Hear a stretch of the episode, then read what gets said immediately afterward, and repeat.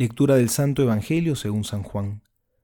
En aquel tiempo Felipe se encontró con Natanael y le dijo, Ese, del que escribió Moisés en la ley y también los profetas, lo hemos encontrado, Jesús, el hijo de José, el de Nazaret.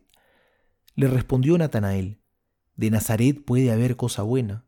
Le dice Felipe, Ven y lo verás. Vio Jesús que se acercaba a Natanael y dijo de él, Ahí tenéis a un israelita de verdad, en quien no hay engaño. Le dice Natanael, ¿de qué me conoces? Le respondió Jesús, antes de que Felipe te llamara, cuando estabas debajo de la higuera te vi. Le respondió Natanael, Rabí, tú eres el Hijo de Dios, tú eres el Rey de Israel. Jesús le contestó, por haberte dicho que te vi debajo de la higuera, ¿crees? Has de ver cosas mayores. Y le añadió, en verdad, en verdad os digo, veréis el cielo abierto y a los ángeles de Dios subir y bajar sobre el Hijo del Hombre. Palabra del Señor, gloria a ti, Señor Jesús. Hoy celebramos la fiesta del apóstol Bartolomé o Natanael, como también se lo llamaba en este Evangelio. Y vemos en este pasaje cuál es la actitud fundamental del apóstol, anunciar a Cristo en todo momento. Eso fue lo que hizo Andrés después de su gran encuentro con Jesús. Fue a contárselo a su hermano Pedro. Y es también lo que hace Felipe. Después de encontrarse con el Señor, va a contárselo a su amigo Natanael.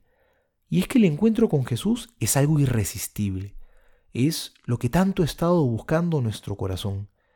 Y es interesante la manera de Felipe de presentar a Natanael el seguimiento del Señor. Le dice, ven y lo verás entendió que el anuncio de Jesucristo no está centrado en las genialidades que se le pueden ocurrir o en lo maravilloso de su oratoria o sus capacidades de convencimiento.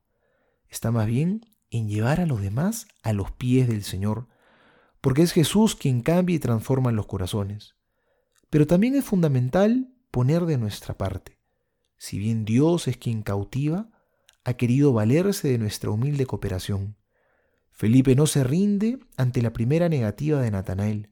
¿Acaso de Nazaret puede salir algo bueno? Es lo que dijo. Sino que más bien persevera, porque está seguro de que ha encontrado un tesoro.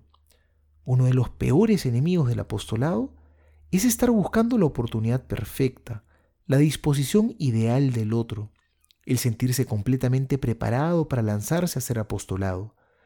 Aprendamos de la generosidad de estos santos apóstoles y también compartamos con los demás nuestro tesoro, que es habernos encontrado con Cristo.